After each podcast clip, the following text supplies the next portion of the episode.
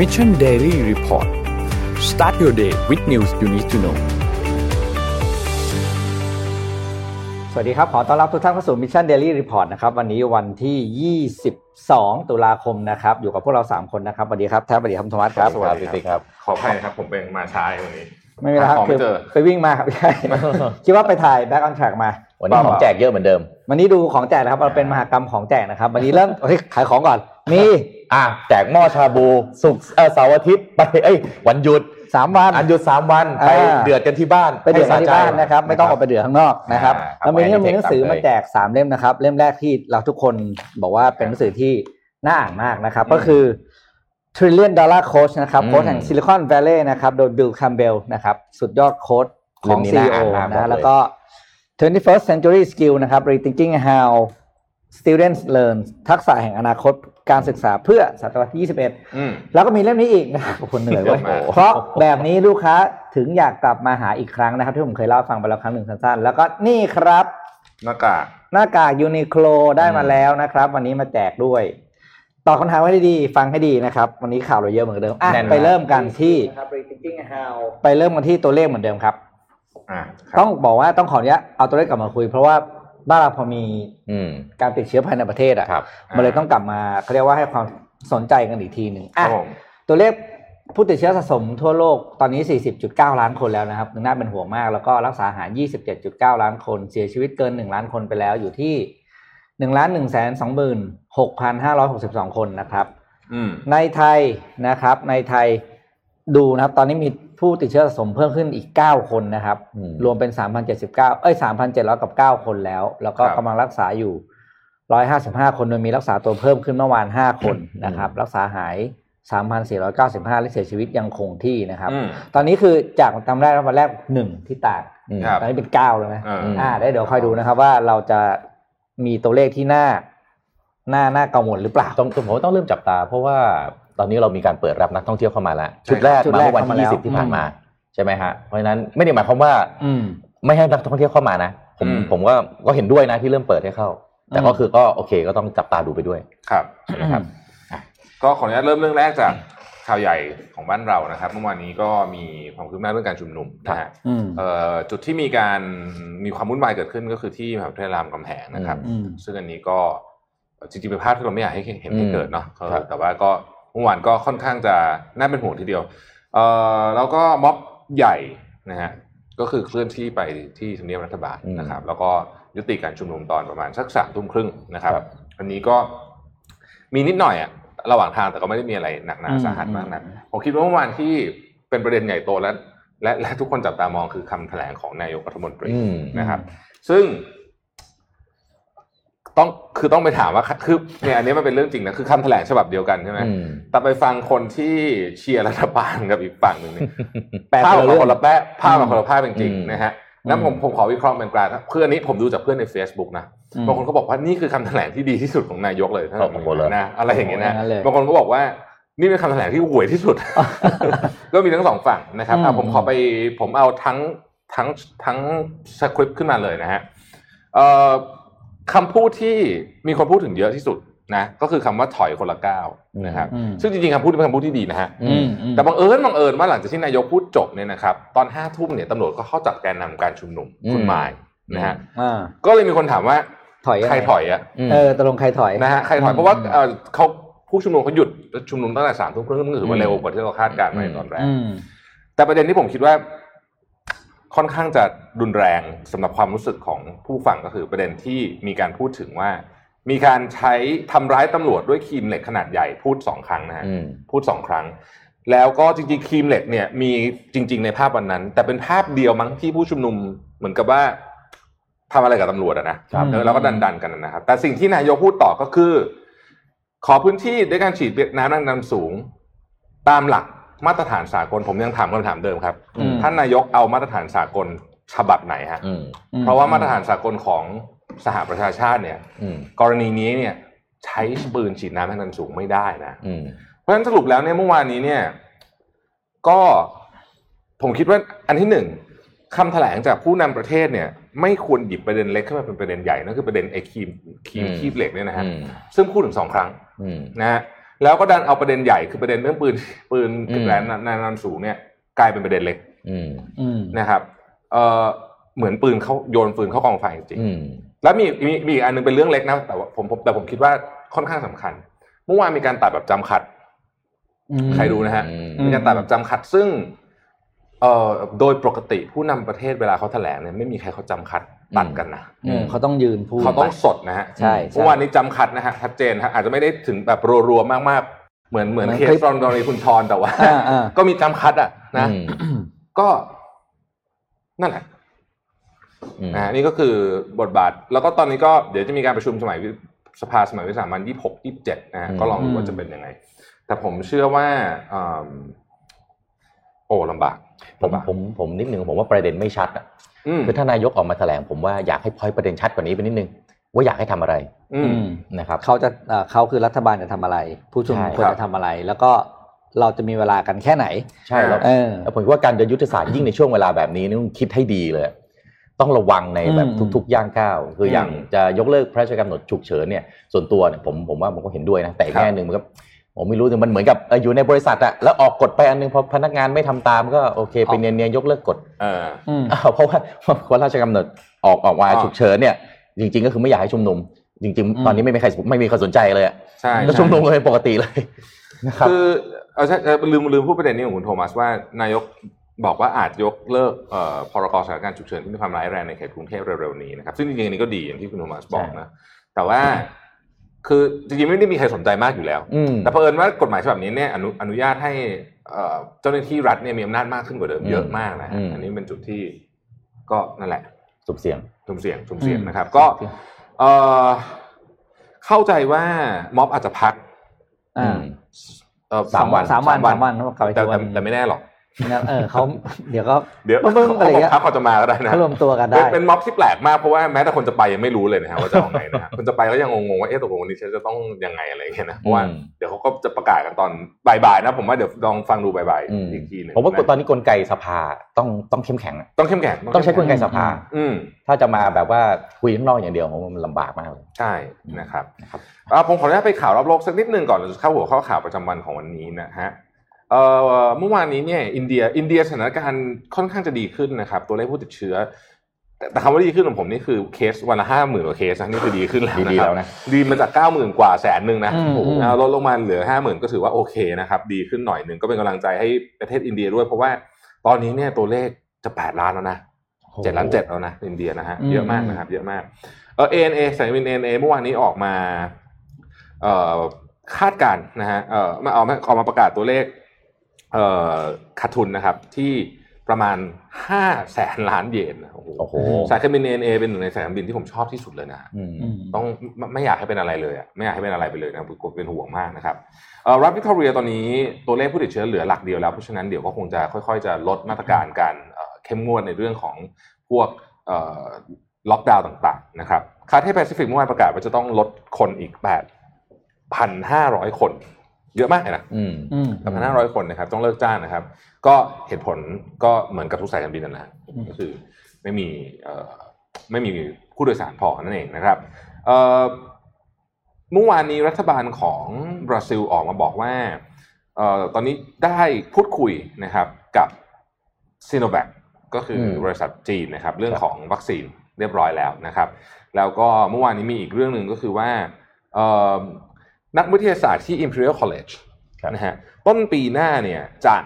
มีแผนนะครับที่จะฉีด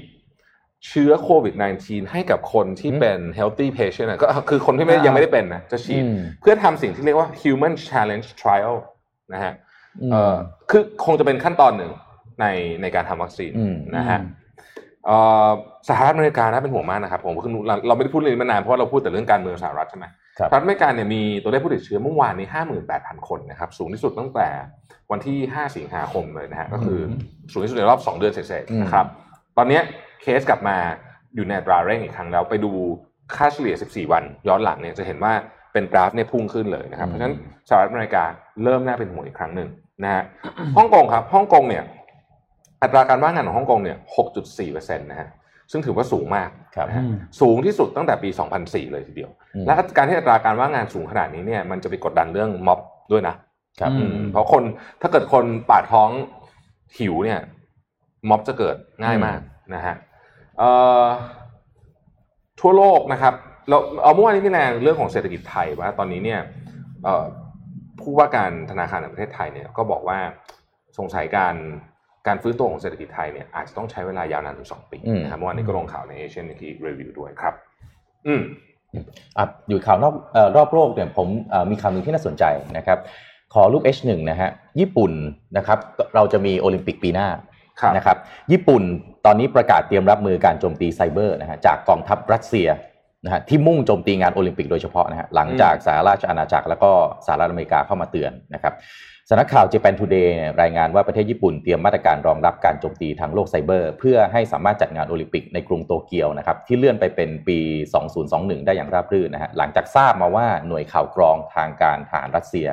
หรือเอ่อ Russia Military Intelligence อาจจะโจมตีไซเบอร์นะครับผู้จัดงานโอลิมปิกแล้วก็หน่วยงานที่เกี่ยวข้องนะครับโดยคุณคัตสึโนบุคาโตะนะครับโฆษกรัฐบาลญี่ปุ่น กล่าวกับแหล่งข่าวว่าญี่ปุ่นกำลังพูดคุยกับสหราชอาณาจักรแล้วก็สหรัฐอเมริกาอย่างใกล้ชิดกับปัญหานี้นะครับแล้วก็กำลังรวบรวมการวิเคราะห์ข้อมูลการโจมตีนี้อยู่นะครับ โดยทางการของอังกฤษแล้วก็สหรัฐเนี่ยระบุว่าหน่วยโจมตีเนี่ยชื่อ unit 74455 นะครับจากหน่วยข่าวกรองทางการทหารรัสเซีย ซึ่งเป็นที่รู้จักกันในฐานะของหน่วยงานที่เชี่ยวชาญงานทางด้านเทคโนโลยีเป็นพิเศษนะครับแล้วก็นอกจากนี้กระทรวงยุติธรรมสหรัฐกล่าวว่ามีทหาร 6 คนจากหน่วยงานนี้เนี่ยที่ได้ทำการโจมตีหลายหน่วยงานอย่างองค์กรที่แบนอาวุธเคมีไปจนถึงการเลือกตั้งที่ฝรั่งเศสเมื่อปี 2017 ซึ่งทั้ง 6 คนตอนนี้เนี่ยโดนตั้งข้อหาการโจมตีไซเบอร์ตั้งแต่ปี 2015 จนถึงปี 2019 นะครับ โดยทางการสหรัฐเนี่ยไม่ได้แจ้งถึงสาเหตุที่ออกแถลงเรื่องนี้เพียงไม่อ่าอ่าเพียงไม่กี่อาทิตย์ก่อนการเลือกตั้งประธานาธิบดีสหรัฐอเมริกา ซึ่งอันเนี้ยอาจจะเป็นการพยายามเตือนต่างชาติเกี่ยวกับองค์กรที่พยายามแฮ็กข้อมูลนะครับหน่วยงานทางต่างประเทศ แต่อีกแง่หนึ่งเราก็ไม่แน่ใจว่าเรื่องนี้เป็นเรื่องการเมืองระหว่างประเทศด้วยหรือเปล่าอืมนะครับเพราะว่าการที่จะไปเอิ่มกล่าวหา โดยที่ยังไม่มีหลักฐานที่มันชัดเจนเนี่ย ถ้าพูดตรงๆเนี่ยสหรัฐอเมริกาทำเรื่องนี้บ่อยจริงอืมครับๆนะครับไม้เวลาที่บอกว่าไม้ตายเขาว่าเอ่อคนนี้จะทำเรื่องที่ไม่ค่อยดีอืมแล้วก็บอกว่าลุยเข้าไปเดี๋ยวเราจะมีการสืบหาอืมเสร็จแล้วเดี๋ยวก็หากระบวนการกรรมวิธีต่างๆ เข้าไปสืบหาจนได้อืมเสร็จแล้วสุดท้ายออกมาก็ก็หลายครั้งที่ไม่ได้มีอย่างนั้นไม่มีอะไรอืมใช่นะครับแต่ว่าเรื่องการโจมตีทางไซเบอร์เนี่ยตอนนี้ก็เป็นผมว่าเป็น global threat เป็นภัยคุกคามที่ใหญ่จริงๆนะครับอืมในในในโลกในปัจจุบันนะคครัรับบ ก็อะสหรัฐอยู่ที่อยู่ที่สหรัฐอเมริกาเนาะนะฮะมันเมื่อวานนี้มีบทวิเคราะห์ครับจากเอ่อ Asian Nikkei Review ออกมานะฮะครับน่าสนใจนะครับว่าเอ่อถ้าหากว่าโจไบเดนซึ่งตอนนี้เนี่ยหลายคนก็คิดว่าคงจะชนะแน่แล้วล่ะนะฮะอืมมเป็นเป็นเป็นเอ่อได้เป็นประธานาธิบดีเนี่ยจะนโยบายของโจไบเดนต่อเอเชียอืมเป็นยังไงนะครับเอ่อ Asian Nikkei Review เมื่อวานออกมาพูดว่าจริง ๆ แล้วเนี่ยมันมีภาพที่น่าสนใจก็คือว่าพูด คำถามต่อนโยบายของทรัมป์ก่อนนะต่อเอเชียเนี่ยคนที่เป็นผู้นำทางความคิดของสหรัฐอเมริกาเนี่ยเขาเห็นยังไงบ้างกับเรื่องนี้ เรื่องหัวเว่ยเรื่องอะไรต่างๆเนี่ยนะครับอืมขอภาพทีสองนะฮะ72%นะครับของคนที่ตอบแบบสอบถามนี้440คนที่เขาไปถามเนี่ยเป็นอาจารย์เป็นคณะบดีเป็น CEO เป็นอะไรพวกนี้เนี่ย72%เห็นด้วยนะฮะอืมเห็นด้วยกับนโยบายของทรัมป์นะครับในในประเด็นนี้นะครับในประเด็นนี้ แม้ว่าคนนั้นจะไม่ชอบทรัมป์ก็ตามนะอืมอ่าก็ยังเห็นด้วยในประเด็นนี้นะครับเพราะรู้สึกว่ายังไงอเมริกาเนี่ย ก็ต้องครองความเป็นที่หนึ่งอืมทางด้านเทคโนโลยีไว้ไม่งั้นเนี่ยจะไม่มีเรียกว่าความได้เปรียบอืมในแง่มุมนี้นะครับ ทีนี้คำถามก็คือว่าแล้วไบเดนเนี่ยจะจะมีนโยบายเรื่องนี้แตกต่างกันยังไงนะครับอืมจริง ๆ เนี่ยผมก็เพิ่งรู้เหมือนกันนะหลังจากอ่านบทวิเคราะห์นี้ว่าไบเดนเองเนี่ยเคยพูดถึงสีเจิ้นผิง แล้วเรียกสีเจิ้นผิง refer to สีเจิ้นผิงว่าตักคือนักเลงอะเออนะฮะอืมเอิ่มแปลแปลว่า ท่าทางแล้วไบเดนจะแข็งกร้าวกว่าโอบามา ในแง่มุมนี้นะครับ ในแง่มุมนี้อาจจะไม่อาจจะไม่อย่างที่เราคุยกันวันนั้นก็คือ อาจจะไม่ดูเดือดเท่าเอ่อทรัมป์นะอืมแล้วเขาก็จะแข็งกร้าวกว่าโอบามานะครับเรามาดูทีละประเด็นเลยนะครับ ว่าคิดว่าเรื่องไหนที่จะสำคัญมากนะครับ เรื่องเทรดนะครับ เรื่องเทรดเนี่ยไม่จบนะฮะไอ้เทรดวอลเฟสหนึ่งก็ยังไม่จบใช่ไหมอืมตอนนี้เนี่ยหลังจากที่คุยกันไปเนี่ยนะครับ ผมจะให้ดู tariff ก็คือตัวภาษีนะฮะขอภาพ T3 นะฮะเอ่อ ภาษีเนี่ยตอนนี้เนี่ยสหรัฐอเมริกานะเก็บภาษีสินค้าจีนเนี่ยอยู่เฉลี่ยประมาณ 19.3%ซึ่งจะเห็นว่าเพิ่มขึ้นมาเยอะมากเลยนะครับอืมจากตอนที่เริ่มต้นมีทะเลาะกันปีครับ2018 นะครับ ในขณะเดียวกันจีนเองก็เก็บภาษีสหรัฐเฉลี่ยที่ 20.3%ก็คือเพิ่มขึ้นมาเยอะเหมือนกันทั้งคู่อะคือเพิ่มทั้งคู่นะครับโดนัลด์ทรัมป์ปัจจุบันนี้ทำอะไรไปแล้วบ้างอืมเรื่องเกี่ยวกับนโยบายต่างประเทศลองมาไล่กันดูนะครับหนึ่งถอนตัวจาก TPP นะครับ Trans-Pacific Partnership สองถอนตัวจาก Paris Agreement นะครับสามถอนตัวจาก UN Human Rights Council ด้วยนะอืมผมก็เพิ่งรู้เหมือนกันนะครับสี่อิหร่านนิวเคลียร์วอร์นะครับ และขู่ที่จะถอนตัวจาก WTO แล้วก็ WHO อืมโอ้โหนะฮะทั้งทั้งทั้งหมดนี้เนี่ยไบเดนจะต้องกลับมาพิจารณาใหม่ ถ้าหากว่าได้เป็นประธานาธิบดี แล้วเชื่อว่าเกือบทั้งหมดไบไบเดนจะกลับเข้าไปเป็นอืมมีส่วนร่วมนะครับ โดยเฉพาะอย่างเช่น WHO WTO Paris Agreement นี่กลับเข้าไปแน่นอนอืมนะครับ เอ่อเรื่องต่อไปก็คือเป็นเรื่องเกี่ยวกับประเด็นเรื่องของทะเลจีนใต้อืมนะฮะสหรัฐอเมริกาก็ประกาศชัดเจนว่า we are going nowhere คือไม่ฉันจะอยู่ตรงนี้แหละอืมนะฮะโดยการส่งทั้งเรือบรรทุกเครื่องบินเข้าไป ส่งทั้งเครื่องบินที่ต้องบอกว่าทันสมัยที่สุดในอืมกองทัพสหรัฐก็คือ B2 bomber ไปอยู่ที่กวมนะครับอืม B2 bomber เนี่ยผมเพิ่งรู้ว่าลำหนึ่งเนี่ยสองพันกว่าล้านเหรียญนะลำถึงจะแบบหมื่นล้านเหรียญเหรอลำเครื่องบินลำเดียวโอ้นะโหอืมอืมแพงมากนะฮะอืมตอนเนี้ยยุทโธปกรณ์ที่ทันสมัยที่สุด ของสหรัฐเนี่ยอยู่ที่นี่แหละแถวอืมๆทะเลจีนใต้นี่แหละโอ้นะครับ ทีนี้ประเด็นที่มันน่าสนใจก็คือว่าเอ่อพวกเราที่เหลือเนี่ยอืมจะเป็นยังไงนะครับ ในกรณีของไบเดนเนี่ยเขาเชื่อว่าจะมีการเสนอผลประโยชน์ให้กับประเทศแถวเนี้ยอืมแถวๆเราเนี่ยนะครับอืมแล้วก็เป็นข้อแลกเปลี่ยนกับเรื่องของยุทธยุทธวิธีทางการทหารพูดง่ายๆคือไบเดนคงไม่ถอนทหารออกจาก จากพื้นที่เอเชียแปซิฟิกแน่นอนนะครับอืมแต่ว่าจะไม่ใช่วิธีการบังคับข่มขู่แบบโดนัลด์ทรัมป์คิดว่าอืมจะเป็นอย่างนั้นนะฮะเรื่องของไต้หวันอะอันนี้น่าสนใจเรื่องของไต้หวันนะครับ โจไบเดนเองก็คือเป็นเอ่อ presidential candidate ก็คือตัวแทนผู้เข้าชิงประธานาธิบดีจากฝั่งเดโมแครตเพียงคนเดียวเท่านั้นในประวัติศาสตร์ที่เคยแสดงความยินดีกับผู้ที่ได้รับการเลือกตั้งเป็นประธานาธิบดีของไต้หวันนะอืมเอออันนี้ผมก็เพิ่งทราบเหมือนกันนะครับอืมเพราะฉะนั้นเนี่ยนโยบายกับไต้หวันน่าจะ เป็นจุดที่ไบเดนยังคงเดินหน้าต่อไปนะครับอืมแล้วก็เอิ่มต้องบอกว่าก่อนหน้านี้เนี่ยโอบามาเนี่ยไม่อนุญาตให้ขายยุทโธปกรณ์ที่เป็นยุทโธปกรณ์ทันสมัยมากๆให้กับไต้หวันนะฮะอืมเอิ่มซึ่งเขาเลยคาดการณ์ว่าแม้ว่าโจไบเดนจะเอ็นเอ็มไปทางไต้หวันพอสมควรเนี่ยแต่เขาคงจะไม่คงจะดำเนินนโยบายคล้ายกับโอบามาก็คือยังไม่ขายยุทโธปกรณ์บางอย่างที่ทันสมัยมากๆให้กับไต้หวันนะครับ ซึ่งกรณีนี้เนี่ยเอ่อ ยังต้องลองดูกันต่อไปแต่ไบเดนส่งสัญญาณชัดเจนว่า support ไต้หวันอืมอืมนะฮะ support นั่นก็หมายถึงว่า จะพร้อมที่จะมีเอ่อมีความขัดแย้งกับกับประเทศจีจีนนอืมนะฮะเรื่องของเกาหลีเหนือนะครับ เกาหลีเหนือเนี่ยคิดว่าคงจะไม่เห็นภาพไบเดนไปจับมือกับคิมจองอึนแน่นอนนะฮะอันนี้ค่อนค่อนข้างแน่นอนคงจะไม่เหมือนโดนัลด์ทรัมป์แน่ๆนะครับอืมในกรณีนี้นะครับ แต่อย่างไรก็ดีเนี่ยเขาก็คาดการณ์ว่าจะเกายังจะต้องมีการคุยกันเจรจา ลักษณะเชิงเอ่อคุยเอาพันธมิตรไปกดดันอืมนะฮะเพื่อให้เกาหลีเหนือเนี่ยเอ่อลดลดขีปนาวุธนิวเคลียร์อืมนะฮะซึ่งเพิ่งโชว์ไปเมื่อวันก่อนอืมนะฮะก็อันนี้ก็ต้องรอติดตามดูว่าจะเป็นยังไงนะครับอย่างไรก็ดีเนี่ยการที่โจไบเดนมาเนี่ยอย่างวันนั้นที่เราวิเคราะห์กันนะเนาะอืมจริง ๆ แล้วเนี่ยสำหรับประเทศจีนเองเนี่ยอาจจะอยากได้โดนัลด์ทรัมป์มากกว่าอืมนะฮะ ก็ฟังดูแล้วเขาอาจจะเป็นอย่างนั้นนะครับอืมครับ Trump will make China great again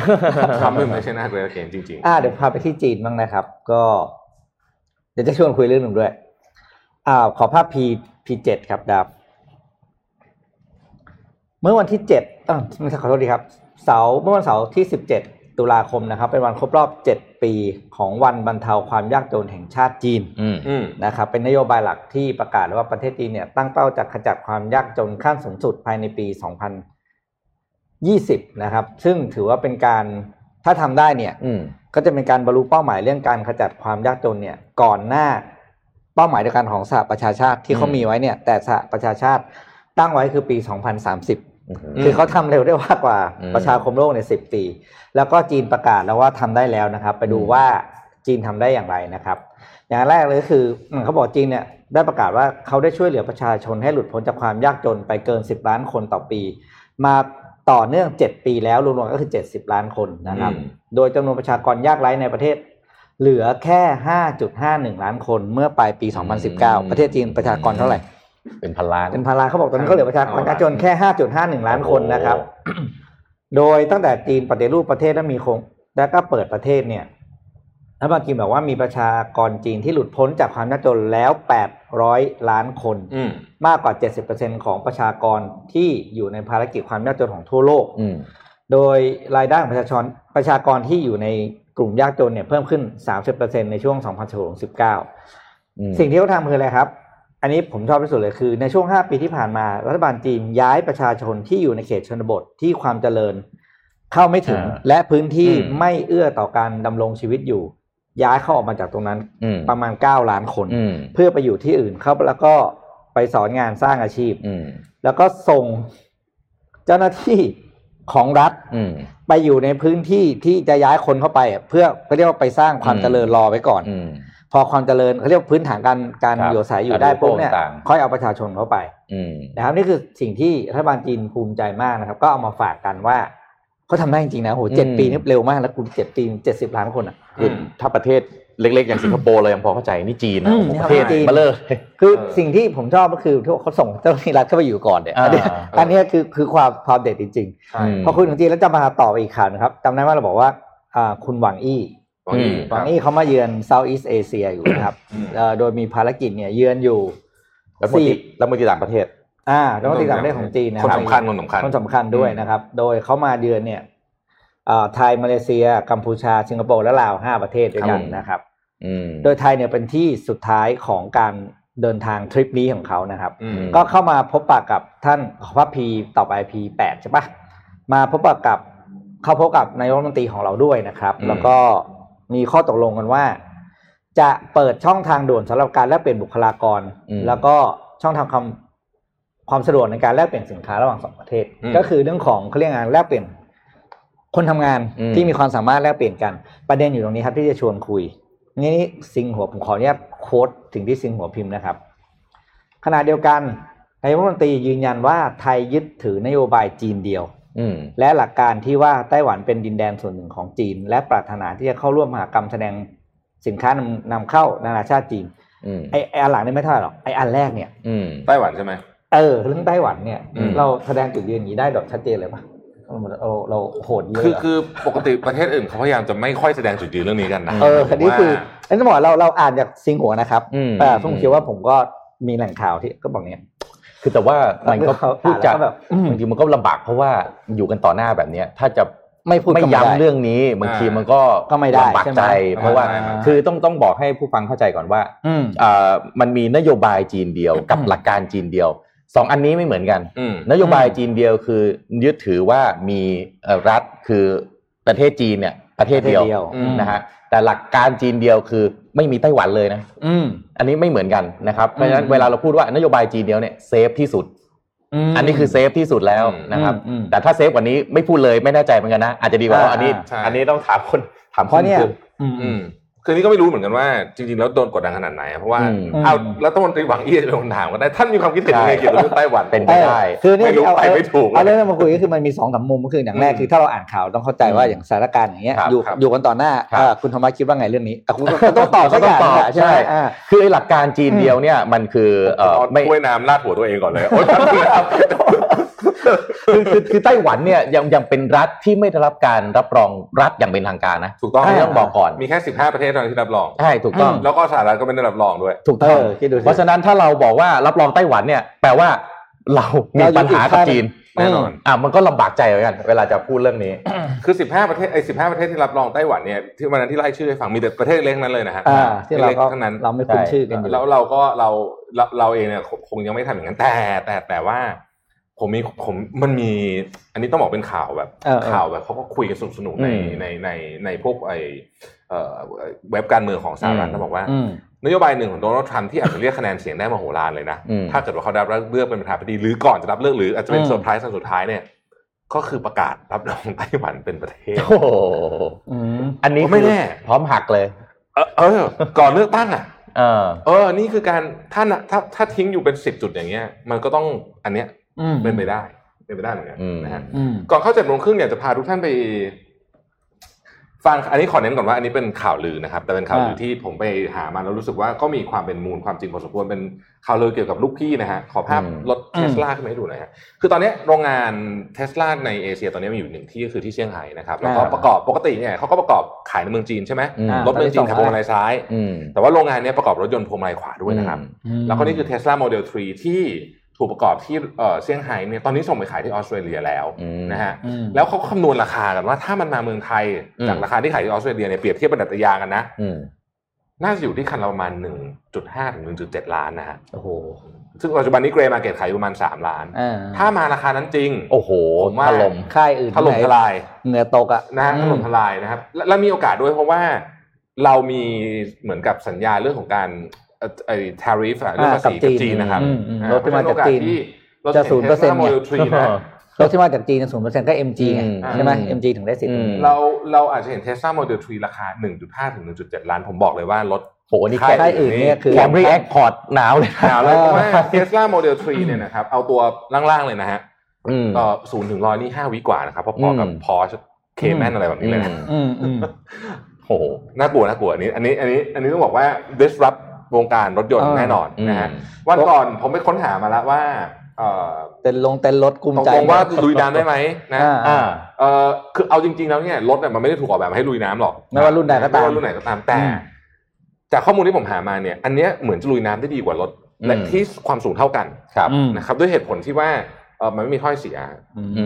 มอืมอันนี้เป็นประเด็นหนึ่ง โอ้โหนะครับอันนี้แต่ยังไม่มีการทดสอบการลุยน้ำอย่างจริงจังนะคือครัผมว่าครับมันจะต้องมา test กันจริงๆนะฮะแล้วแล้วผมเชื่อว่ายังไม่มีใครกล้าเทสลาไปลุยน้ำเยอะด้วยก็เลยยังไม่เห็นเออ test เพราะว่าถูกไหมแต่มันมีคลิปหลุดออกมานะ น้ำนี่ท่วมครึ่งล้ออ่าแล้วก็ไปได้ autopilot ออกมาเองได้เออก็แปลว่ายังลุยน้ำได้อยู่ครับอืมนะครับอะไหนๆอยู่ที่รถแล้วก่อนเข้า7จ็ดโมงครึ่งผมเอา gadget วันละตัว วันนี้เป็นรถเหมือนกันมาฝากอีกอันหนึ่งครับนะครับ ขอรูป H3 หน่อยนะฮะอันนี้ต้องเปิดไล่ไปนะฮะ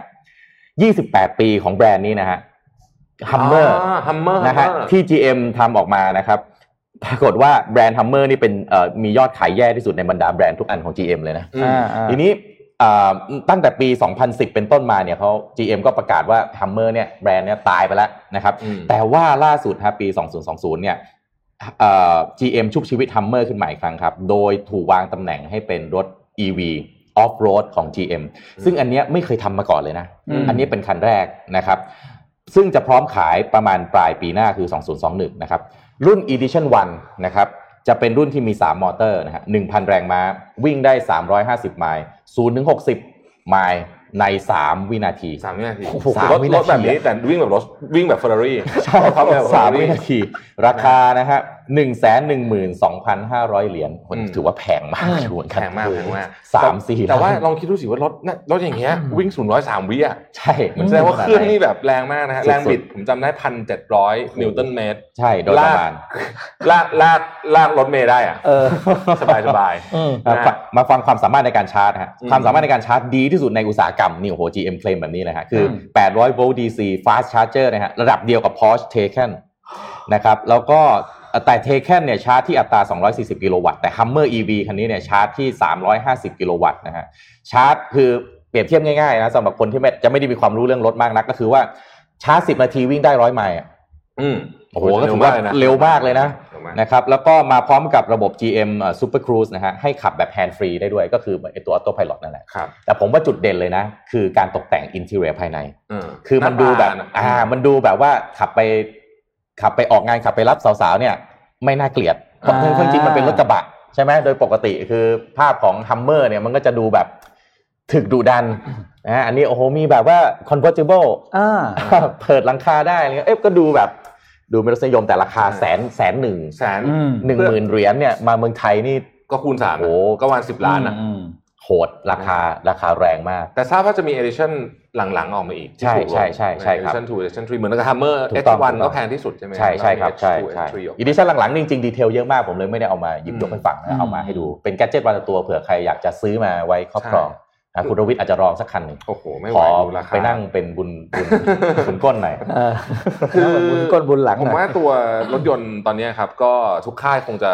เกียร์มาทางนี้หมดละอืมนะ EV มาทาง EV หมดละนะฮะ รถยนต์สันดาปภายในคงจะค่อยๆ หายไปค่อยๆหายไปอืมใช่ครับก็อยู่ที่ supply chain จะปรับตัวกันได้เร็วแค่ไหนเนาะอืมพวกอะไรอะไรต่างครับอะเจ็ดโมงคอะรึ่งเจ็เจ็ดดโมโมงงคครึ่รึ่งงวันนี้แบบเร็วๆ เพราะว่าเดี๋ยวเรามีเสียดายเวลาอยู่ด้วยกันสามอืมคนว่าของผมถ้าเป็นเอาไอตัว EP สามมาเนี่ยโอ้โหคงใช้เวลานานอ๋อเสียดายนะครับวันนี้ก็เลยว่าถ้าเป็นเจ็ดโมงครึ่งเลยขออนุญาตเอาสิ่งที่เรียกว่าสิ่งดีๆ ที่อยากให้คุณรู้มามอบให้อ่าอ่าวันนี้วันนี้ก็คือตัวหนังนะครับ เรื่อง อิลมาเร่ใครเกิดทันบ้างอ่ใครเกิดทันบ้างนะครับ แต่ว่าได้ดูได้ดูเหมือนจะนานนะฮะแต่จริงๆมันมันมาในตอนปี 2020เอ่อ2000 เป็นหนังที่ออกปี 2000 เป็นหนังเกาหลี หนังโรแมนติกอ่าช่วงแรก ๆ ที่เกาหลีเริ่มจะตีตลาดเลยนะครับ ใช่ แสดงโดยขวัญใจของหนุ่มๆชาวเอเชีย ทั้งทวีปนะฮะจวนจีฮยอนนะครับ แล้วก็เอ่อลีเอ่อลีจุงแจนะครับ ก็ ผมไม่ spoil หนังนะครับ แต่อยากจะบอกว่าหนังเรื่องนี้เนี่ยเป็นหนังที่ดูแล้ว feel good มากนะครับพล็อตหนังเนี่ยอาจจะเอ่อมีความเอ่อมีความ fiction นิดหนึ่งก็คือสองคนเนี้ยเนี่ยอยู่ในบ้านหลังเดียวกันอืมแต่อยู่คนละเวลาอืมคือห่างกันสองปีนะครับแล้วก็สื่อสารกันผ่านตัวตู้จดหมายเนี่ยนะครับเขียนจดหมายส่งถึงกันนะครับ อาจจะ ใน Netflix ไม่มีนะครับ ผมไปหาให้แล้ว ถ้าจะดูอาจจะต้องหาใน YouTube มีอ่าใบให้ก่อนว่าใน YouTube มีนะครับ แล้วก็ที่สำคัญนะฮะเพลงประกอบเนี่ยดีมากใช่นะครับจำยังจำได้อยู่เลยเรื่องเนี้ยอ่าเพลงประกอบดีจริง ๆ ใครที่ไม่เคยดูนะครับ ผมแนะนำว่าลองไปดูนะครับ คุณแม่ผมเนี่ยเพิ่งได้ดูฮะแล้วก็เอามาเล่าให้ฟังบอกว่าทำไมหนังเรื่องนี้มันดีอย่างนี้นะทำไมไม่เคยได้ดูก่อนอืมสำหรับผมมันมีเวอร์ชันที่เอาไปรีเมคเป็นใช่ใช่เป็นฮอลลีวูดฝรั่งด้ดยใช่ไหมคนคนที่เคยดูเวอร์ชันฮอลลีวูดก่อนเนี่ยออกมาบอกโอ้โหทำไมหนังมันดีมากเลย ส่วนคนที่เคยดูเวอร์ชันเอิ่มเกาหลีนะฮะแล้วไปดูฮอลลีวูดด่าฮอลด่าด่าเวอร์ชันฮอลลีวูดยับเลยบอกว่าทำไม่ได้เรื่อง เพราะฉะนั้นเนี่ยในเวอร์ชันของเกาหลีเนี่ยต้องบอกว่าดีจริง ๆนะครับ แล้วก็ถ้าใครที่ขาดน้ำตาลแล้วก็ขาดความหวานในชีวิตเนี่ยอืมอยากให้ลองไปดูนะครับอืมแต่ว่าก็แนะนำให้เตรียมทิชชู่ไว้ด้วยกล่องใหญ่ทิชนะครับชู่ทิชชู่หนึ่งกล่องเหมือนเดิมทิชนะชู่หนึ่งกล่องนะครับ เพราะว่าอาจจะเสียน้ำตาได้นิดหนึ่งนะครับอืมอยู่มาเรเป็นบ้านริมทะเลอิลมาเร่แปลว่า the sea แปลว่าทะเลบ้านทะขเลอนะขอขอเอ่อสไลด์ขึ้นมาหน่อยครับดาวก็อ่า key take away นะครับให้ ถ้าดูเรื่องนี้แล้วคิดว่าจะได้อะไรนะครับสามได้สามอย่างนะครับ อย่างที่หนึ่งนะฮะคุณจะได้ความอ่าความอะไรนะแรงบันดาลใจที่จะไปลองสิ่งใหม่ๆไอ้อืมคำว่าลองสิ่งใหม่ๆเนี่ยไม่ใช่ว่าต้องไปลองลงสมัครเป็นสสไม่ใช่ว่าต้องไปลองซื้อรถแพงๆมาขับนะฮะอืมแต่มันเป็นลองเรื่องง่ายๆครับแล้วมันก็จะพบว่าเออไอการลองบางสิ่งใหม่ ๆเนี่ยมันก็ให้อะไรกับชีวิตที่ดีเหมือนกันนะครับ แล้วก็อันที่สองนะครับ เวลามีคุณค่าเสมออม time has value นะครับ บางสิ่งบางอย่างเนี่ยมันอยู่ใกล้ตัวเรา แต่ว่าเราไม่รู้สึกเลยว่ามันจำเป็นหรือมันต้องรีบทำจนเมื่อเวลามันกำลังจะหมดแล้วนั่นแหละนะครับ เราถึงเพิ่งจะมารีบทำเพราะฉะนั้นเนี่ยมันจะช่วยเตือนใจเราว่า บางครั้งเนี่ยไม่จำเป็นจะต้องให้รอให้เวลามันผ่านไป เรื่องง่าย ๆ บางเรื่อง ถ้ามันสามารถทำได้ทำเลยกับคนขอบข้างกับคนข้างๆเรานะครับ แล้วก็สุดท้ายครับ ความโรแมนติกเป็นเรื่องง่าย ๆ จริง ๆ นะครับไม่จำเป็นจะต้องใช้เงินเยอะๆ ไม่จำเป็นจะต้องเป็นโอกาสพิเศษอืมคุณสามารถมีความโรแมนติกได้ในทุกวัน คุณสามารถทำให้คนรอบข้างคุณ รู้สึกดีกับคุณแล้วก็สิ่งรอบข้างเขาได้ทุกวันนะครับ ก็อะทิ้งท้ายไว้ให้ดูครับอิลมาเร่มีเวลาในช่วงสุดสัปดาห์ศุกร์เสาร์อาทิตย์นี้อ่าลองนั่งดูดูสักนะคสารัมบชั่วผมโมงมีผมมีภาพยนตร์แนะนำอีกเรื่องหนึ่งซึ่งอืมอืมซึ่งเพิ่งได้ดูเหมือนกันนะครับแล้วเป็นภาพยนตร์ที่ไม่มีไม่เคยได้ยินใครพูดถึงเลยแต่วันก่อนมีเพื่อนผมบอกให้ยสนุกดีอืมลองไปดูสิชื่อครับ Mirage Mirage ใน Netflix อืมนะครับ Mirage เป็นเหตุการณ์เหมือนคล้ายๆในอันเนี้ยก็คืออาคนจากสองเวลาทำแลบอืมอ่าอ่ามามาแต่ว่าเดินเรื่องพล็อตค่อนข้างซับซ้อนเลยนะอืมแต่ทำออกมาได้ดีมากเลยอืมนะฮะคือเป็นใน Netflix เนี่ยจะบอกว่ามีทั้งสารคดีและมีทั้งภาพยนตร์มีทั้งซีรีส์ที่คือบางทีมันไม่อยู่ในกระแสครับทำดีมากนะฮะเรื่องนี้เป็นเรื่องหนึ่งที่ ไม่ไม่รู้ผมตกตกเทรนด์เองบ้างนะ แต่ว่าอืมไม่มีใครพูดถึงเลยอะดีมากอ่าชื่อ Mirage ครับใครมี Netflix ก็จริงมีหนังดีๆหลายเรื่องนะอืมอ่าเรื่องที่สนุกสนุกอะ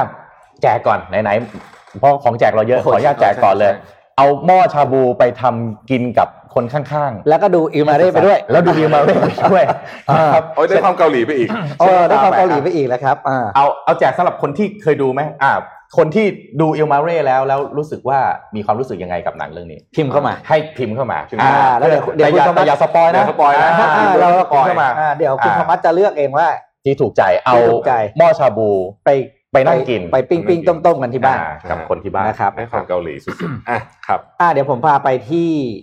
จีนต่อนะครับ ยังไม่จบนะครับ คือเดี๋ยวเราต้อง phone in ก่อนอ๋อ phone in กี่โมงนะครับพร้ตออมนนี้เลยใช่ไหมอะขออนุญา phone in ตอนนี้เลยก่อนนะครับ วันนี้เรามีอะมี phone in กับ phone in SCB นะฮะเช่นเดิมนะครับ ดูเรื่องของเศรษฐกิจโลกนะครับ เป็นยังไง วันวันนี้นะครับเรามีโฟนอินกับคุณสอนชัยสุเนตานะครับกรรมการผู้จัดการ SCBS นะครับ Chief Investment Office นะครับบริษัทหลักทรัพย์ไทยพาณิชย์จำกัดนะครับ สวัสดีครับคุณสอนชัยครับอยู่ในสายหรือยังครับ สวัสดีครับ สวัสดีครับคุณสอนชัยครับ วันนี้เราเอ่อดูเหมือนว่าจะเป็นเรื่องของการเลือกตั้งเอ่อ ประธานาธิบดีสหรัฐอเมริกาใช่ไหมฮะซึ่งเข้าโค้งสุดท้ายเต็มทีแล้วใช่ไหมครับ ขอเชิญคุณใช่สครับอนชัยก่อนเลยครับ กับข้อมูลที่น่าสนใจครับ ให้คนดูของ Mission Daily Report ครับครับก็เอ่อตอนนี้ก็เหลือดีเบตครั้งสุดท้ายอะนะครับ ที่ทุกคนกำลังจับตามองกัน ก็ต้องบอกว่าดีเบตครั้งแรกเนี่ย เป็นที่ผิดหวังของของคนที่รอรับฟังอยู่เพราะว่าเป็นการสาดสีใส่กันพอดีเบตครั้งที่สองก็ทรัมป์ก็ติดโควิดก็เลยไม่ได้มีนะครับ คราวนี้มันก็จะเหลือครั้งสุดท้ายแล้วนะครับ ในวันที่ 22 ซึ่งทุกคนเนี่ยจับตามองกันอยู่นะครับอันนี้เอ่อต้องต้องบอกบอกว่าตอนช่วงเนี้ยตลาดเนี่ยกำลังจับตามอง เพราะว่ามันจะมีผลกระทบต่อการลงทุนค่อนข้างมากพอสมควร เพราะว่านโยบายของ ทั้งรีพับลิกันแล้วก็เดโมแครตเนี่ยแตกต่างกันเยอะมากนะครับครับอ่าคราวนี้ก็ต้องไปนั่งดูที่โพลแล้วอะว่าว่าตอนเนี้ยโพลเขาว่ากันว่ายังไงอืมตอนนี้ก็บอกโพลส่วนใหญ่เนี่ยบอกว่าไบเดนเนี่ยน่าจะชนะนะครับสาเหตุมันก็มีมีมีหลาย ๆ ส่วนตั้งแต่เรื่องทรัมป์บริหารจัดการโควิดไม่ดีเรื่องเหยียดสีผิวอะไรต่างๆนานาคครัรับตอนนี้ดูเหมือนว่าเอ่อไบเดนเนี่ยอาจจะได้เสียงประมาณ 290 เสียง นะครับ อันนี้คือโพลนะครับครับ จากจากเสียงทั้งหมดเนี่ย538ถ้าใครได้270ก็ถือว่าชนะครับนะครับอ่าโดยโดยโดยดูเหมือนไบเดนเนี่ยนำพอสมควรนะครับ แล้วก็โพลหลักๆ ส่วนใหญ่เนี่ยบอกว่าไบเดนได้หมดเลยอืมนะครับ อันนี้ก็ก็เอ่อมันมันก็ต้องไปลุ้นกันนะนะครับ ตอนที่เลือกตั้งจริงวันที่สามครับพฤศจิกายนเนี้นะครับ เพราะว่าจริงๆแล้วมันก็จะมีการเปลี่ยนแปลงได้ใน ในในในรัฐที่เขาเรียกว่า swing state นะครับครับ ใน swing state เนี่ยมันก็มีหลายรัฐเหมือนกันที่เสียงมันก้ากึ่งกันอยู่ครับนะครับเอ่ออย่างอย่างของสหรัฐมีแปดรัฐเนี่ยที่มีสวิงสเตจที่มีเ e ก t o r a l vote เนี่ยจำนวนมาก ถ้าเกิดเอ่อทรัมป์ชนะทั้งแปดรัฐเนี่ยซึ่งเป็นไปได้น้อยมากนะครับครับชนะเนี่ยมันก็เป็นไปได้ว่าทรัมป์มันจะกลับชนะนะคครับอันนี้ก็ก็ก็ต้องไปดูที่นโยบาย ว่าแล้วสองฝั่งเนี่ยมันต่างกันยังไง แล้วมันจะกระทบกับการลงทุนยังไง ก็ต้องบอกว่าฝั่งไบเดนเองเนี่ยส่วนใหญ่จะเน้นไปที่เอ่อเลเบอร์นะครับ แล้วก็ชนชั้นแรงงานนะครับ แล้วก็เกษตรกรเขาเขาก็ไปเอ่อไบเดนเนี่ยพยายามจะเน้นทางด้านของการเก็บภาษีเพิ่มกับบริษัทนิติบุคคลนะครับครับ เพราะว่าสมัยก่อนเนี่ยทรัมป์ลดภาษีมาตลอดเลย แต่ไบเดนเนี่ยจะเป็นแนวของการขึ้นภาษีเพ ราะว่าต้องการจะเอาภาษีเนี่ยมากระตุ้นเศรษฐกิจต่อผ่านนโยบายการคลังนะครับไบเดนก็อาจจะมีการทำพวกโครงสร้างพื้นฐานพลังงานทางเลือกเพิ่มมากขึ้น ซึ่งสิ่งต่างๆเหล่านี้เนี่ยแน่นอนครับการขึ้นภาษีถ้าขึ้นไปแล้วเนี่ยมันก็กระทบกับผลทำกำไรของบริษัทจดทะเบียนในระยะสั้นๆนะครับฉะนั้นตลาดก็อาจจะปรับฐานได้ถ้าเกิดไบเดนได้ครับสำหรับพรรคเองเนี่ยก็จะมีนโยบายทางด้านค่อนข้างโบราณหน่อยก็คือ จะชอบสนับสนุนทางด้านพลังงาน พลังงานปกติพลังงานฟอสซิลนะครับครับแต่ไบเดนเองเนี่ยก็จะบอกว่าเขาอาจจะสนับสนุนพวกพลังงานทางเลือกนะครับ green energy ต่างๆนะครับ เพื่อทำให้เอ่อเอ่อไม่ไม่ก่อปัญหามลมลภาวะต่อโลกนะครับครับซึ่งสองสิ่งเนี่ยแตกต่างกันโดยทิ้นเชิงนโยบายการค้าระหว่างประเทศก็เหมือนกันนะครับ ของของทรัมป์เองเนี่ยนะครับ ส่วนใหญ่แล้วอะก็จะเป็นเรื่องเทรดวอลนะครับ ก็พยายามจะจะจะมีมีคอนฟ lict กับประเทศจีน แต่ของไบเดนเองไม่ใช่ไม่ใช่ชอบจีนนะครับไบเดนก็ไม่ชอบจีนอืมแต่เพียงแต่ว่าเขาอาจจะใช้นโยบายไม่ aggressive ไม่ไม่แข็งแกร่งเท่าทรัมป์นะครับครับนั่นก็จะเป็นสิ่งที่มันอาจจะช่วยส่งผลทำให้การลงทุนในฝั่งของเอเชียเนี่ยดีมากขึ้นครับครับครับงั้นแล้วก็ครับครับ ถ้าดูถ้าดูแล้วเนี่ยครับคิดว่าตลาดแล้วก็โพลสำรวจส่วนใหญ่เนี่ยมองว่าไบเดนครับจะชนะถูกไหมครับแต่มันจะเป็นไปได้หรือไม่ที่โพลครั้งนี้เนี่ยครับอาจจะไม่ตรงเหมือนครั้งก่อนใช่ไหมฮะที่ที่มันก็พลิกล็อกพลิกอ่าโผไปใช่ไหมฮะแล้วก็ทรัมป์ก็พลิกกลับมาชนะครับครับก็ก็ต้องบอกว่าโพลมันก็คือโพลนะครับครับโพลมันก็คือการสำรวจของของกลุ่มคนบางกลุ่มครับนะครับว่าว่ามีความเห็นอย่างไรว่าใครจะชนะ แต่ต้องบอกบอกว่า โพลในตอนช่วงนั้นน่ะมีจุดอ่อนค่อนข้างเยอะมากเลยในปี 2016อืมแต่โพลในตอนนี้เนี่ยเขาบอกว่าเขาปรับปรุงพอสมควรนะที่เช่นเขาเพิ่มจำนวนของกลุ่มตัวอย่างอืมอย่างเช่น สมัยก่อนทรัมป์เนี่ยเอ่อเสียงของทรัมป์เนี่ยคือเสียงที่เป็นคนที่เอ่อการศึกษาต่ำกว่า university ค่อนข้างเยอะครับแต่ตอนนั้นน่ะการทำโพลเนี่ยไม่ค่อยได้จับกลุ่มกลุ่มนั้น แต่ตอนเนี้ยอืมคนทำโพลเขาบอกเขาปิดจุดอ่อนของเขาแล้วครับเขาพยายามไปไปไปบอดเดตมากขึ้นเขาดูว่าใครเป็นฐานเสียงครับเขาก็ไปดูด้วยนะครับฉะนั้นเขาเขาเขาก็มีความมั่นใจของเขาเหมือนกันครับว่าโพลของเขาจะต้องแม่นคือไม่แม่นเนี่ยเดี๋ยวบริษัทก็อยู่ไม่รอดนะฮะอืมก็ครับก็มันมันก็มีฟลุกแต่ถามว่าเป็นไปได้ไหมที่จะพลิกล็อกมันก็มีโอกาสเป็นไปได้เหมือนกันอันที่เช่นอะไรอันที่เช่น ถ้าเกิดข่าวออกมาบ่อยๆอุ้ยไบเดนนำเยอะๆเนี่ยนะครับเดโมแครตนำเยอะ เกิด คนของเดโมแครตบอกว่าแหมยังไงก็ชนะอยู่แล้วไม่ออกมาเลือกตั้งดีกว่า อ่า ประมาทเสร็จเลยครับประมาทฉะนั้นเวลาประมาทเนี่ยการเลือกตั้งใน US เนี่ยรัฐไหนเนี่ยเสียงก้ากึ่งกันเนี่ย มันมีโอกาสเหมือนกันที่จะพลิกล็อก แล้วถ้าอืมพลิกล็อกเนี่ยมันหมายถึงว่าเขา take all นะครับ winner take all อ่าครับของโหวตในรัฐนั้นไปเลยครับนะครับอืมเพราะฉะนั้นมันก็มีความเป็นไปได้ครับ ทีนี้เอ่อในปีนี้เนี่ยดูเหมือนว่าการเลือกตั้งสหรัฐแล้วก็โควิด -19 เนี่ยจะเป็นปัจจัยหลักในการครับขับเคลื่อนตลาดเลยนะฮะแปลว่าไอการเลือกตั้งสหรัฐเนี่ยจะทำให้เราจะต้องพบเหตุการณ์แบบนี้ในอีก4ปีข้างหน้าไหมฮะที่มันต้องมาเป็นปัจจัยหลักอ๋อจริงครับจริงๆการเลือกตั้งเนี่ยเราถือว่าเป็นปัจจัยระยะสั้นนะครับ เพราะครับว่ามันจะเป็นแค่ช่วงเออ ไม่เซประมาณหกเดือนเนี่ยก่อนการเลือกตั้งนะคครัรับบเอ่อเท่านั้นเองแต่เพียงแต่ว่าเอ่อเอ่อเอ่อเนื่องจากสหรัฐเนี่ยเป็นประเทศใหญ่มันก็เลย มันก็เลยมีผลกระทบในด้านนโยบายต่อเศรษฐกิจโลกทั้งหมดด้วยนะครับครับเอ่อเอ่อแต่เรามองว่าปัจจัยหลัก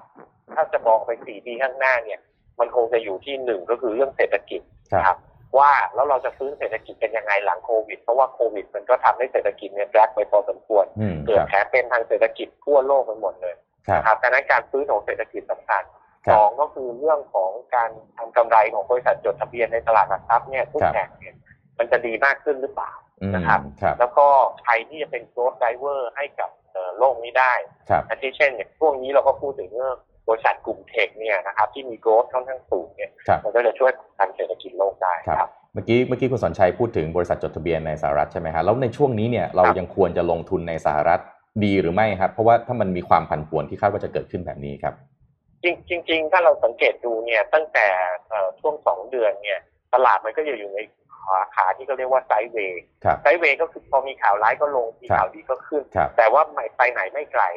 มันครัก็บเป็นเพราะว่าเขารอดูทิศทางเลือกตั้งนี่แหละครับอืมนะคครัรับบแต่แต่ผมมองผมมองว่าพอหลังหลังถ้าตลาดมันเป็นลักษณะอย่างนี้ยนะครับ ผมมองว่ามันก็เป็นฟูดทางที่จะ collect หุ้นเหมือนกันนะครับอืมก็คงค่อยๆทยอยซื้อเข้าไปได้ เพราะว่ามองแล้วหลังเลือกตั้งเองเนี่ยนโยบายเศรษฐกิจของ ไม่ว่าจะเป็นไทยเนี่ยทั้งสองฝั่งเขาก็พยายามที่จะฟื้นฟูเศรษฐกิจแล้วก็ดูเหมือนเศรษฐกิจมันจะฟื้นเป็น V shape ซะด้วยซ้ำนะครับครับจากตัวเลขต่างๆที่มันออกมา แล้วก็เศรษฐกิจสหรัฐเองก็เป็นเศรษฐกิจใหญ่ แล้วก็มีโรดไดเวอร์ในพวกกลุ่มเทคค่อนข้างเยอะ อันนี้ก็ยังเป็นปัจจัยบวกอยู่นะครับอืมครับโอ้วันนี้ได้ผมคิดว่าได้ข้อมูลที่เอาไปประกอบการพิจารณาในการครับที่จะเอ่อจัดจัดมุมมองในเชิงการลงทุนนะฮะแล้วก็เอ่อการครับจัดการธุรกิจของตัวเองได้ มากทีเดียวจริง ๆ เลยนะฮะวันนี้ต้องขอขอบพระคุณคุณสอนชัยสุเนตากรรมการผู้จัดการ SCBS Chief Investment Office บริษัทหลักทรัพย์ไทยพาณิชย์จำกัดด้วย ถ้ามีโอกาสเดี๋ยวขอเชิญในครั้งหน้าอีกครั้งที่มาให้ความรู้กับพวกเรานะครับ วันนี้ขอบคุณมากนะครับยินดีครับครับ สวัสดีครับอะอะลงทุนกันไป ก็ต้องรู้จริงๆทุกครับทุกความเคลื่อนไหวอะพาไปขอภาพปีหกครับ ผมพากลับไปที่สหรัฐอเมริกาแป๊บหนึ่งเพราะว่าอันนี้เป็นข่าวใหญ่นะครับ อีกหนึ่งคนที่เป็นหมู่บ้านกระสุนตกตอนนี้ก็เป็นใครไหมนะครับ นอกจาก Google นะครับอืมตอนนี้คือล่าสุดเนี่ย Google เพิ่งโดนรัฐบาลสหรัฐนะครับฟ้องอืมก็ในในข้อกฎหมายที่เรียกว่าผูกขาดอ่านะครับโดนบีบแร antitrust law นะครับ ซึ่งกฎหมายนี้เนี่ย อย่างที่เรารู้ว่าเป็นกฎหมายที่รัฐบาลสหรัฐสามารถฟ้องบริษัทใดก็ได้เลยนะครับ ที่เรียกว่าเป็นถือว่าเป็นมีเรียกว่ามีกึ่งกึ่งผูกขาดแล้วกันอืมครับนะครับ ประมาณว่า มีพี่ทำอยู่คนเดียวอะไรอย่างเงี้ยนะครับทีนี้ต้องเล่าเล่าย้อนให้ฟังนิดนึงครับ anti antitrust law เนี่ยกับ big tech company เนี่ยครั้งล่าสุดที่ฟ้องเนี่ยนะคือปี 1998 เลยนะ คนนั้นก็คือ Microsoft อืมแล้วเป็นกรณีที่ทำให้ Microsoft เนี่ยจะต้องให้เงินกับ Apple อืมแยกบริษัทด้วยน่าต้องแยกบริษัทด้วยนะครับ แล้วก็ก่อนหน้านั้นเนี่ยก็เป็นเรื่องของรัฐบาลสหรัฐคือย้อนไปอีกทีคือปี 1974 เลยนะครับ คือฟ้อง AT&T โอ้แต่ก็คือเป็นโทรศัพท์พื้นฐานอืมก็เลยกลารว่าก็เลยต้องกลายเป็นเอทีก็คือกลายเป็นเป็นเป็นแท็กเบลครับเป็นครับเป็นเบลไออีกเซอร์วิสอีกอันหนึงครับตอนนี้คือพอรัฐบาลสหรัฐยื่นฟ้อง Google ครั้งนี้เนี่ย Google ก็ออกมาตอบเลยว่าเขาไม่ได้ผูกขาดนะ ประชาชนเป็นคนเลือกใช้เองอืมเพราะว่า Search Engine ตัวอื่นก็มีเออแต่ไม่สู้ต้องรอไไดูมีบิงนะมีใช่บิงมีอะมีเทียบมีกับยา Firefox มีอะไรอย่างงี้ใช่ไหมครับอ่าเพราะฉะนั้นเนี่ยต้องรอดูครับว่าสุดท้ายเนี่ยจะ ตัดสินออกมาอย่างไร แต่ว่าตอนนี้เนี่ยแรงกระเพื่อมมันไปถึงทางเอเชียแล้ว เพราะว่าวันนี้ Nikkei Asia ก็ลงอีกข่าวหนึ่งเหมือนกันว่าที่อินเดียเริ่มมีความเคลื่อนไหวแล้วอืมในเรื่องเดียวกันนะครับ นี่ต้องตามดูว่าสุดท้ายเนี่ย มันจะเป็นอย่างไรต่อ ให้ข้อมูลเพิ่มเติม ปัจจุบันนี้การ search ในสหรัฐอเมริกานะครับ มากกว่า 90%เป็นการ search ผ่าน Google ครับและ 95%จากการ search นั้นเป็นการ search ผ่านมือถืออืม ซึ่งในขณะที่ของคนอื่นไม่มีไงอืมแต่นั้นว่าอืมคือถ้า Google มันจะมีแอปของมันเองอืมที่อยู่ในนี้ อยู่ Android ด้วยอ่าในขณะที่ของคนอื่นเนี่ยมันไม่มีอืมอ่าเนี่ยคือเป็นข้อที่รัฐบาลสหรัฐเขาตั้งข้อสังเกตว่านี่แหละ ตรงนี้ทำให้เหมือนกับการผูกขาดเล็กๆ มันก็พูดยากเนาะอืมเพราะในใช่มุมหนึ่งก็คือ convenient ไง ก็ต้องบอกว่าเทคโนโลยีของ Google เนี่ยมันเออมันช่วยได้จริง ๆ มัน save ชีวิตเรา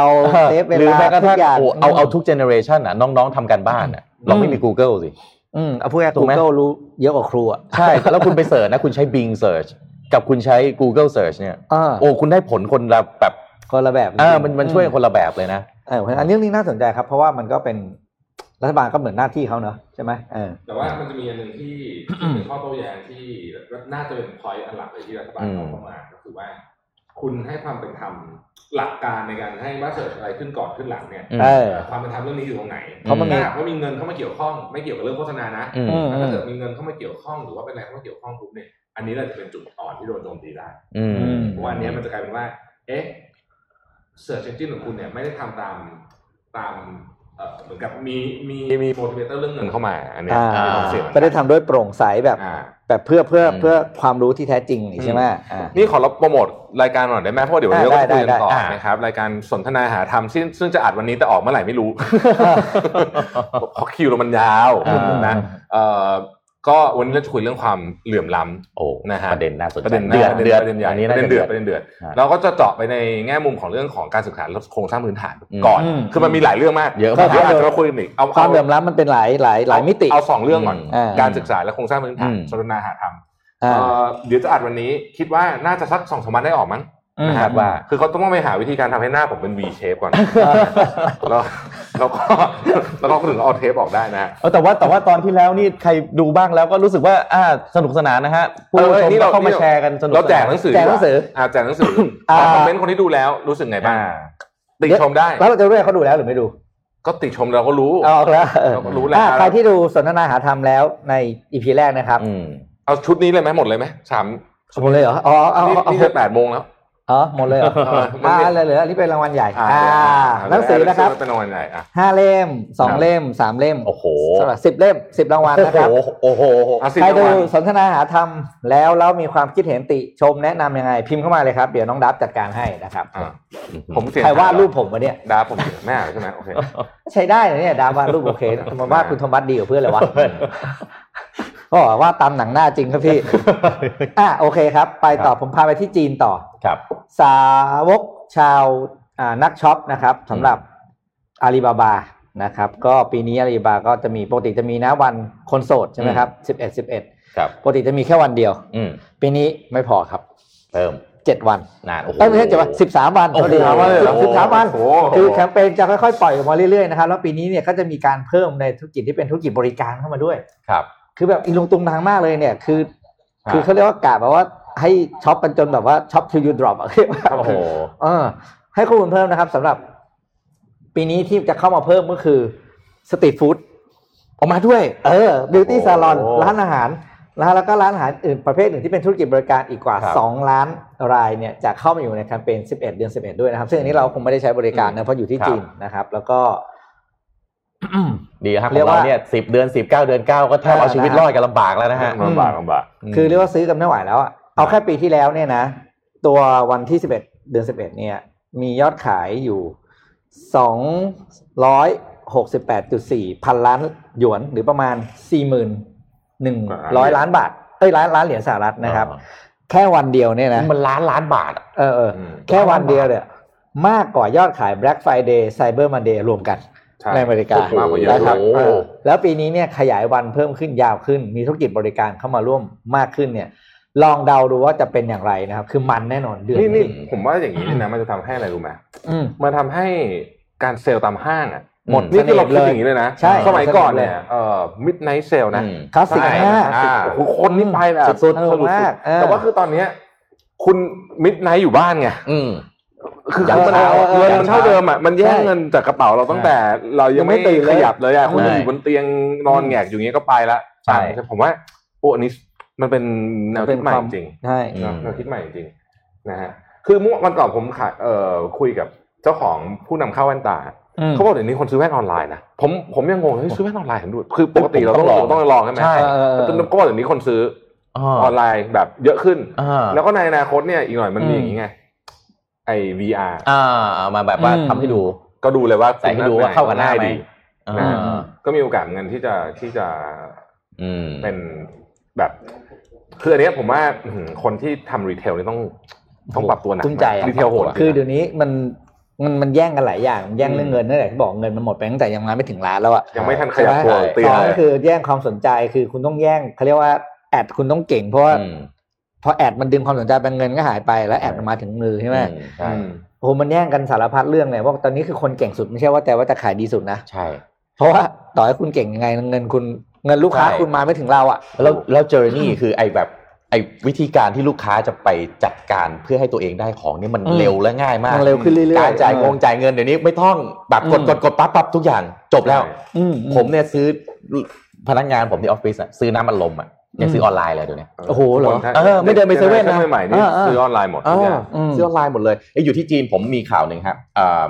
เป็นเทคโนโลยีของจีนนะครับ คุณคิดว่าเทคโนโลยีทีวีเนี่ยตอนนี้มันใกล้ถึงจุด peak ยังโอ้โหอ่าเราคิดว่าไอ้ทีวีเนี่ยโอ้โหมันก็ peak แล้ว peak อีกอะนะไปต่อลำบากนะอ่าแต่ว่าตอนนี้นะบริษัททีวีในจีนนะครับกำลังมุ่งสู่เทคโนโลยีที่จะเป็น S curve ใหม่ก็คือ 8K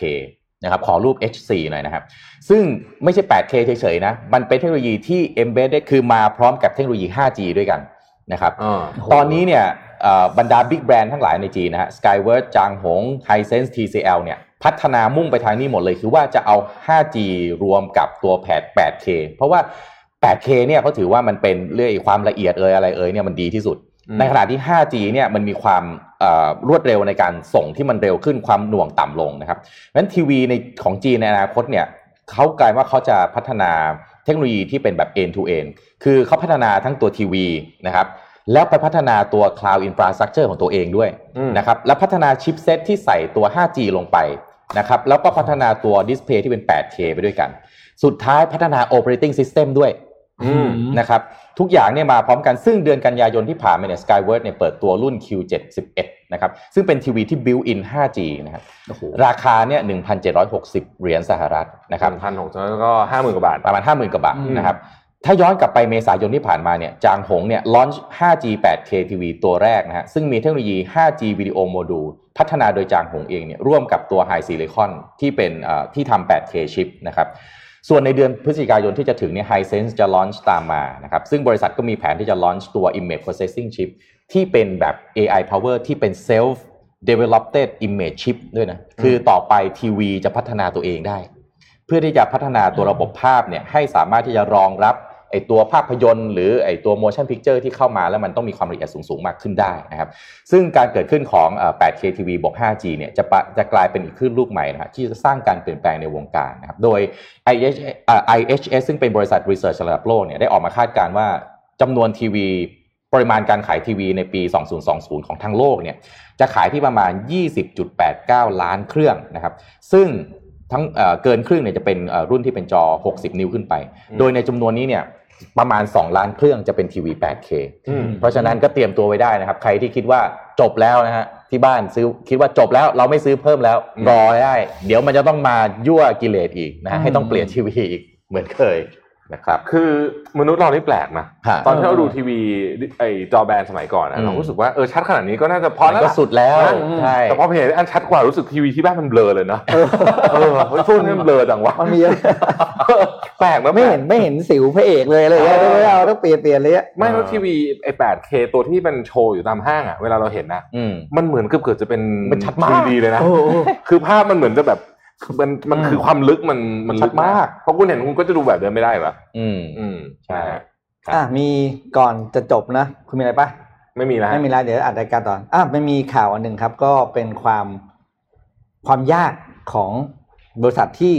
ต้องบอกว่าเข้าไปอยู่ในจีนแล้วตอนจะออกเนี่ยครับจีนเนี่ยเข้าง่ายออกยากนะอืมอ่านะครับ ก็ใช่ใช่อันนี่เรื่องจริงเลย ตอนนี้ตอนนี้เริ่มมีเริ่มมีเริ่มมีข่าวแล้วหลายๆบริษัทเนี่ย ขอภาพพี่รักขอภาพโซนี่ขึ้นมาหน่อย พี่จำชื่อภาพไม่ได้ ตอนนี้ทุกคนจะรู้ว่าบริษัทต่างชาติที่เข้าไปอยู่ในจีนเนี่ยเริ่มจะค่อยๆ ทยอยออกมาครับอืมถอนตัวออกมาเนื่องจากโอเคเรื่อง supply chain ในเรื่องของโควิดครับถูกไหมครับกับอีกเรื่องหนึงค่าแรงก็คือเรื่องของค่าแรงครับนะทีนี้จีนอย่างที่บอกคือเข้าง่ายออกยากครับใช่ไอตอนออกเนี่ยคุณมีอยู่สองทางอืมคือ ถ้าเป็นภาษาบ้านเราคือออกดีๆออกแบบเจ็บตัวอ่าอืมออกดีๆก็คือคุณขายหุ้นอืมอ่าขายธุรกิจนั้นนะให้กับนักลงทุนท้องถิ่นครับแล้วคุณก็เก็บของออกมาครับแต่ถ้าคุณจะออกแบบ เขาเรียกว่าแบงก์รับซีแล้วคุณเจ๊งคาประเทศเขาเนี่อืยมแล้วก็ถอนทุนออกมาเนี่ย ยากมากเลยนะยากมากครับเขาจะไม่มีทางยอมให้คุณทำเช่นนั้นเด็ดขาดใครใครที่ไปลงทุนในจีนนี่เตือนให้ดีนะครับ คือเออเข้าเอาเงินเข้าไปนี่ไม่ยากนะครับ เอาเงินออกนี่ยากมากนะอ่ากฎมันเยอะจริงแล้วก็ถ้าคุณจะออกจากจีนอย่างกรณีที่บอกคือขาดทุนแล้วจะออกๆอ่านะครับ สิ่งที่คุณจะต้องเจอข้อแรกเลยแล้วเจอหนักที่สุดเลยก็คือเรื่องการชดใช้แรงงานอืมก็เคยได้เลิกจ้างอะใช่ไหมแต่ว่าในไทยอ่าไทยกฎหมายเนี่ยครับบ้านเราสมมติว่าเลิกจ้างหกเดือนอ่าสมมตินะครับชัดเจนครับ ที่จีนจะเจอสองเท่าหรือมากกว่าโอ้อันนี้คือเขาตั้งกฎไว้เลยว่าเพื่อเพื่อคุ้มครองแรงงานครับเขาแล้วคุณเหมือนว่าคุณก็ต้องยอมรับเรื่องนี้ตั้งแต่วันที่คุณเข้าไปแล้ว พวกนี้เนี่ยเป็น KPI ของเจ้าหน้าที่รัฐในพื้นที่นั้นด้วยนะ เพราะฉะนั้นไอการที่แบบอยู่ดีจะไปออกเนี่ยเจ้าหน้าที่รัฐเขา KPI ตกนะอ่าเพราะฉะนั้นมันไม่ไม่ได้ง่ายอยู่แล้วในการจะออกอืม เพราะฉะนั้นนะครับคือใครที่กำลังอยู่ในจีนแล้วกำลังปรับในเรื่องของ supply chain นะครับ คือครับเราเข้าใจได้ทุกคนเขาไปลงทุนในจีนครับทุกคนมีเรื่องของการทำอืมซื้อขายอะไรอย่างเงี้ย ศึกษาตอนออกให้ดี ใช่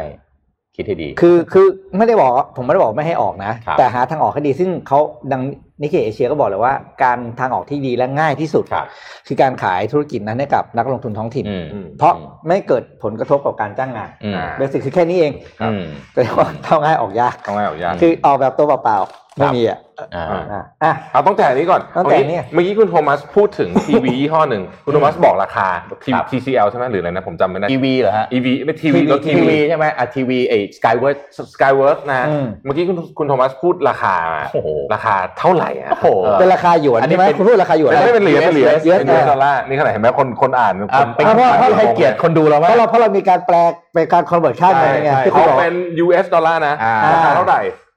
หน้ากากของยูนิโคลฮะสองสองรางวัลอืมเดี๋ยวสุ่มแจกรางวัลหนึ่งมันจะมีสามสามชิ้นสามชิ้นอยู่ในะฮะห่อนะคครับรับ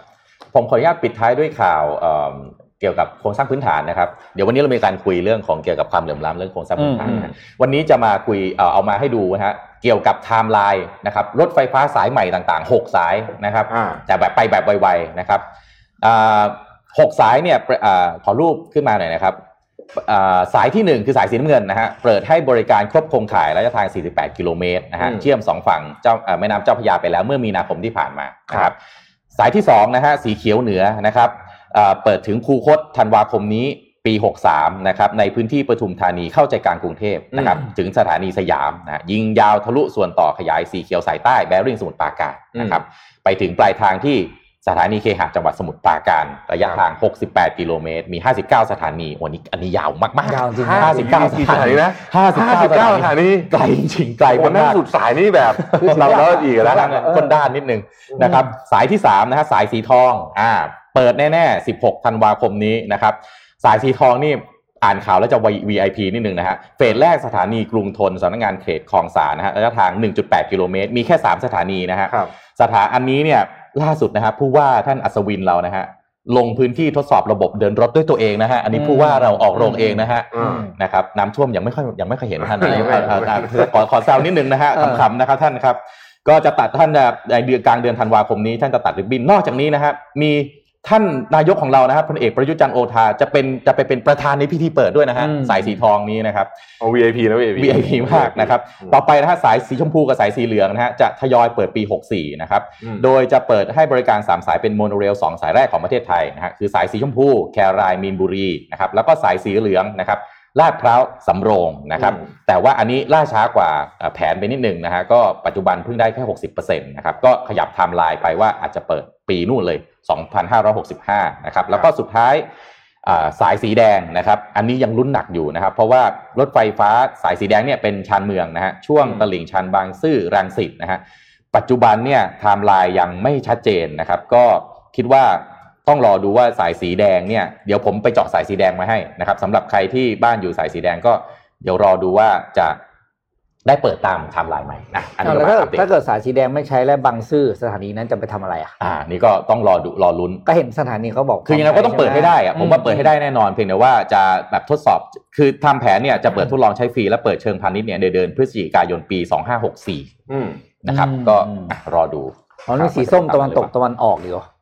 สีสีส้มเนี่ยมีประเด็นอ่าสีส้มเนี่ยอ่ามีมีประเด็นเรื่องของการฟ้องร้องเรื่องของการ เอ่อเรียกว่าอะไรเขาไอ้ไอ้ฝ่ายที่ฟ้องก็บอกว่ามีการทุจริตในเชิงของการเขียน TOR ผมเลยฮะอาทิตย์หน้าครับมีการเชิญคุณมานะนิมิตมงคลนะฮะเลขาธิการองค์การต่อต้านคอร์รัปชันแห่งประเทศไทยมาพูดคุยในรายการโอ้โหทะยานของผมอ่าเดือดมากเลยผมผมเห็นโอ้นี่เอ่แขอกแขก VIP ทุกอาทิตย์เลยนะคุณโทมัสเนี่ยนะฮะอันนั้นเดือดเดือดมากนะอาทิตย์อาทิตย์ส่วนอาทิตย์ที่อาทิตย์นี้ที่ผ่านมาเพิ่งไปสัมภาษณ์ดรแสงสุขพิทยานุกุลนะฮะครับท่านเป็นเจ้าของ Smooth E ครับอืมนะฮะอ่าเดี๋ยวรอดูอบแต่ผมบอกได้เลยว่าทุกหัวข้อที่เอ่อเอ่อคุณมานะนิมิตมงคลส่งมาให้ผมเนี่ยโอ้โหเดือดเดือดเดือดจัดต้องการประหลัดบอกต้องการสุดๆจริงต้องการพี่กรเพิ่มไหมวันละเอ่อรายรายการคุณโทมัสเนาะอืมอ่าครับฝากติดทะยานติดตามอ่านะครับนะในฝากติดตามด้วยในในมีทั้งพอดแคสต์แล้วก็ YouTube ใช่นะครัฮะบฝากติดตามได้เหมือนกันนะฮะครับใครชอบ Mission to the Moon คุณโทมัสก็แขกรับเชิญมันก่อนดูมันที่ก่อนมันก่อนที่ทางมิชชั่นเนี่ยลงโฆษณาจะมีมีคลิปอันหนึงที่มีรายการรายการอะไรเยอะใช่ไหมอืมที่มีสัมภาษณ์น้องอ้ำอะไรหลายๆคนน่ะแม่ผมส่ง คลิปนั้นมาหาผม บอกว่ายังเหนื่อยไม่พอเหรอก็เข้าใจว่าผมทำด้วยบอกเปล่าวันนี้ไม่ใช่ไม่เกี่ยววันนี้เดี๋ยวเราจะทำอีกอะไรจะทำอีกครับเพิ่มอ่าอีกนะครับอ่าวันนี้ครบถ้วนนะครับ8โมง10นาทีก็อยู่กับพวกเราวันนี้แจกเอ้ยกัเรานแจกของรัวครบแล้วนะโอๆเคคนละคนละครับคครบนแล้ละวครับก็ อันนี้หม้อชาบูแจกไปแล้วหนังสือครับแจกไปแล้วกับอะไรไม่รู้อะแล้วก็รายการสุดท้ายก็ที่แจกราคาทีวีทีวีอ่านะครับทีวีครับ ก็ขอบคุณสำหรับการติดตามนะครับ แล้วพบกันใหม่วันจันทร์เลยนะครับครับสามวันลองวิกเอนขอให้มีลองวิกเอนที่สดชื่นทุกคนนะครับครับผมอ๋อจะบอกลืมบอกไปหน้าหนาวมาแล้วนะวันนี้เป็นวันแรกจะเป็นทางอ๋กาอรเหรอที่โอ้กรมอุตุจะบอกว่าวันนี้เราเข้าสู่หน้าหนาวแล้วเหมะสมมากสำหรับช่วงเวลาโรแมนติก ใครจะไปเที่ยวก็เอาหม้อชาบูไปแล้วดูอิลเมเร่ไปนะครับพบกันใหม่วันจันทร์นะครับ สวัสดีครับ สวัสดีครับสวัสดีครับ Mission Daily Report